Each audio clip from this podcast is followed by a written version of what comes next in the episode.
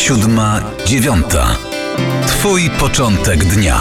Teraz, proszę Państwa, wracamy do Europy Środkowej, do Europy Centralnej i kierujemy swoje spojrzenie na Węgry, bo węgierska prezydencja V cztery rozpoczęła się pierwszego lipca dwa tysiące dwudziestego pierwszego, potrwa do trzydziestego czerwca dwa tysiące dwudziestego drugiego. Jej hasło to odnówmy Europę. No, jeżeli mówimy o Węgrzech, to gość może być tylko jeden, doktor Dominik. Hej, dzień dobry. Dzień dobry. Um, Odnówmy Europę, to hasło węgierskiej prezydencji w V cztery. Czy ta grupa V cztery ma faktycznie szansę na Europę wpłynąć pod węgierską prezydencją? Niewątpliwie takie są aspiracje węgierskiej prezydencji. Zresztą widać to też po tym, jak dużo jest spotkań w ramach tej prezydencji. Jeżeli ją porównamy do tej z dwa tysiące osiemnastego roku, to faktycznie aspiracje są bardzo duże, żeby spojrzeć choćby na szczyt Grupy Wyszehradzkiej z Egiptem. Aczkolwiek tutaj pamiętajmy o jakby występujących rozbieżnościach. Na przykład, chociaż mówimy wspólnym głosem w temacie polityki migracyjnej, to warto jest cały czas zwrócić uwagę na to, że węgierskie władze mówią o presji na wschodnią polską granicę, ale nie wymieniają w swoim interesie politycznym, kto tę presję wywołuje. Natomiast niewątpliwie są postulaty, dzisiaj choćby koordynacyjne spotkanie przed szczytem Unii Europejskiej, tak już jest od lat, w których ta współpraca rozwija się. Myślę, że sporo też będzie zależało od tego, jaki nowy, nowy czeski rząd zostanie wyłoniony i na ile na przykład wpłynie na relacje z Węgrami. Wiemy, że Wiktor Orban wspierał bardzo mocno Andrzeja Babisia w czeskich wyborach, ale zanim jeszcze przejdziemy do Czech, czy wobec tego, skoro trwa węgierska prezydencja w V cztery, to Węgry rządzą Europą Środkową? Moim zdaniem tak, chociaż wiem, że ta teza nie, nie wszystkim się podoba. Mam dokładną nawet datę, od której można by było o tym mówić, czyli szczyt szefów ministrów spraw wewnętrznych z dwa tysiące piętnastego roku, wówczas kiedy Polska jeszcze pod poprzednimi rządami wyraziła zgodę na mechanizm relokacji. Wówczas Wiktor Orban jakby skupił wokół siebie te trzy kraje Grupy Wyszehradzkiej, łącznie ze sobą oczywiście. I, i, I widać to po tym, że on te aspiracje liderskie ma ogromne, pomimo faktu, że mówi o wiodącej czy najważniejszej roli Polski, no to jednak sam próbuje to wszystko rozgrywać.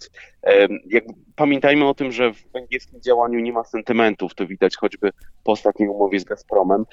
Jest czysta polityka, no i jakby służenie kraju, krajowi swojemu, czyli, czyli Węgrom, szczególnie, że za kilka miesięcy na Węgrzech wybory parlamentarne. Jeżeli jesteśmy w temacie wyborów, to najpierw jeszcze wróćmy do tematu wyborów w Czechach. Petr Fiala, proszę Państwa, Petr Fiala jest potencjalnym nowym premierem Czech i on sam mówi, że wzoruje się na dwóch politykach. Mówi, pisze nasi na Wiktorze Orbanie i Jarosławie Kaczyńskim. Czy to trio w Europie Środkowej, to hasło odnowić Europę, może faktycznie wprawić w ruch wobec tego, no bo zdaje się, że jeżeli premier, premierem zostanie Petr Fiala, to Wiktor Orban zyskuje stabilnego sojusznika w Pradze.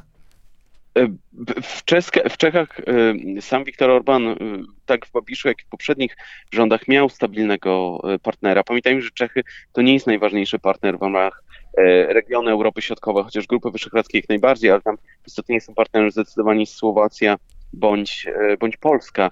Natomiast pytanie jest, gdyby to wgryźć na gruncie filozofii polityki, to znaczy, co to znaczy, że jest jego wychowankiem, pod którym względem, bo jednocześnie czytamy o tym, że będzie chciał zrewidować swoje relacje z Rosją, mm. no to nie jest po myśli Wiktora Orbana, a także stać się bardziej proeuropejskim. To też nie jest po myśli Wiktora Orbana. W związku z tym pytanie, co za takim leitmotivem faktycznie pójdzie. A czy to jest tak, że możemy się na Węgrzech spodziewać się zmiany władzy? W końcu wybory wkrótce i może się okazać, że wspomniany Piet- Petr Fiala będzie miał może innego interlokutora, innego rozmówcę w Budapeszcie.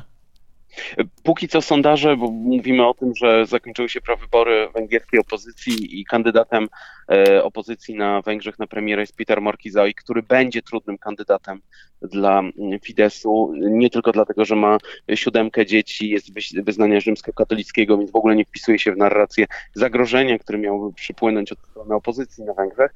Natomiast sondaże bardzo się wahają. Raz to jest to jeden do dwóch punkty procentowe, czyli w granicach błędu statystycznego na rzecz opozycji, raz na rzecz Fideszsu. Natomiast pamiętajmy, że zdecydowanie system wyborczy Fidesz wspiera i bardzo go promuje, więc to nie będzie takie proste rozwiązanie, żeby sobie z sondaży ściągnąć już wynik potencjalnych wyborów.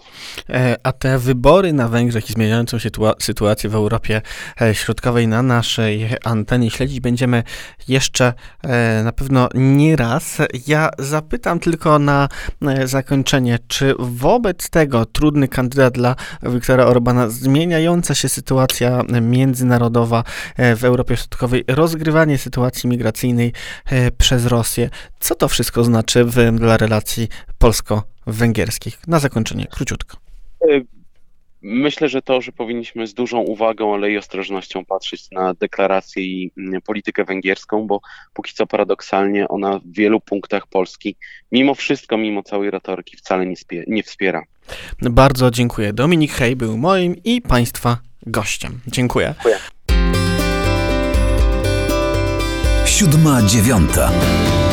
To był Twój początek dnia.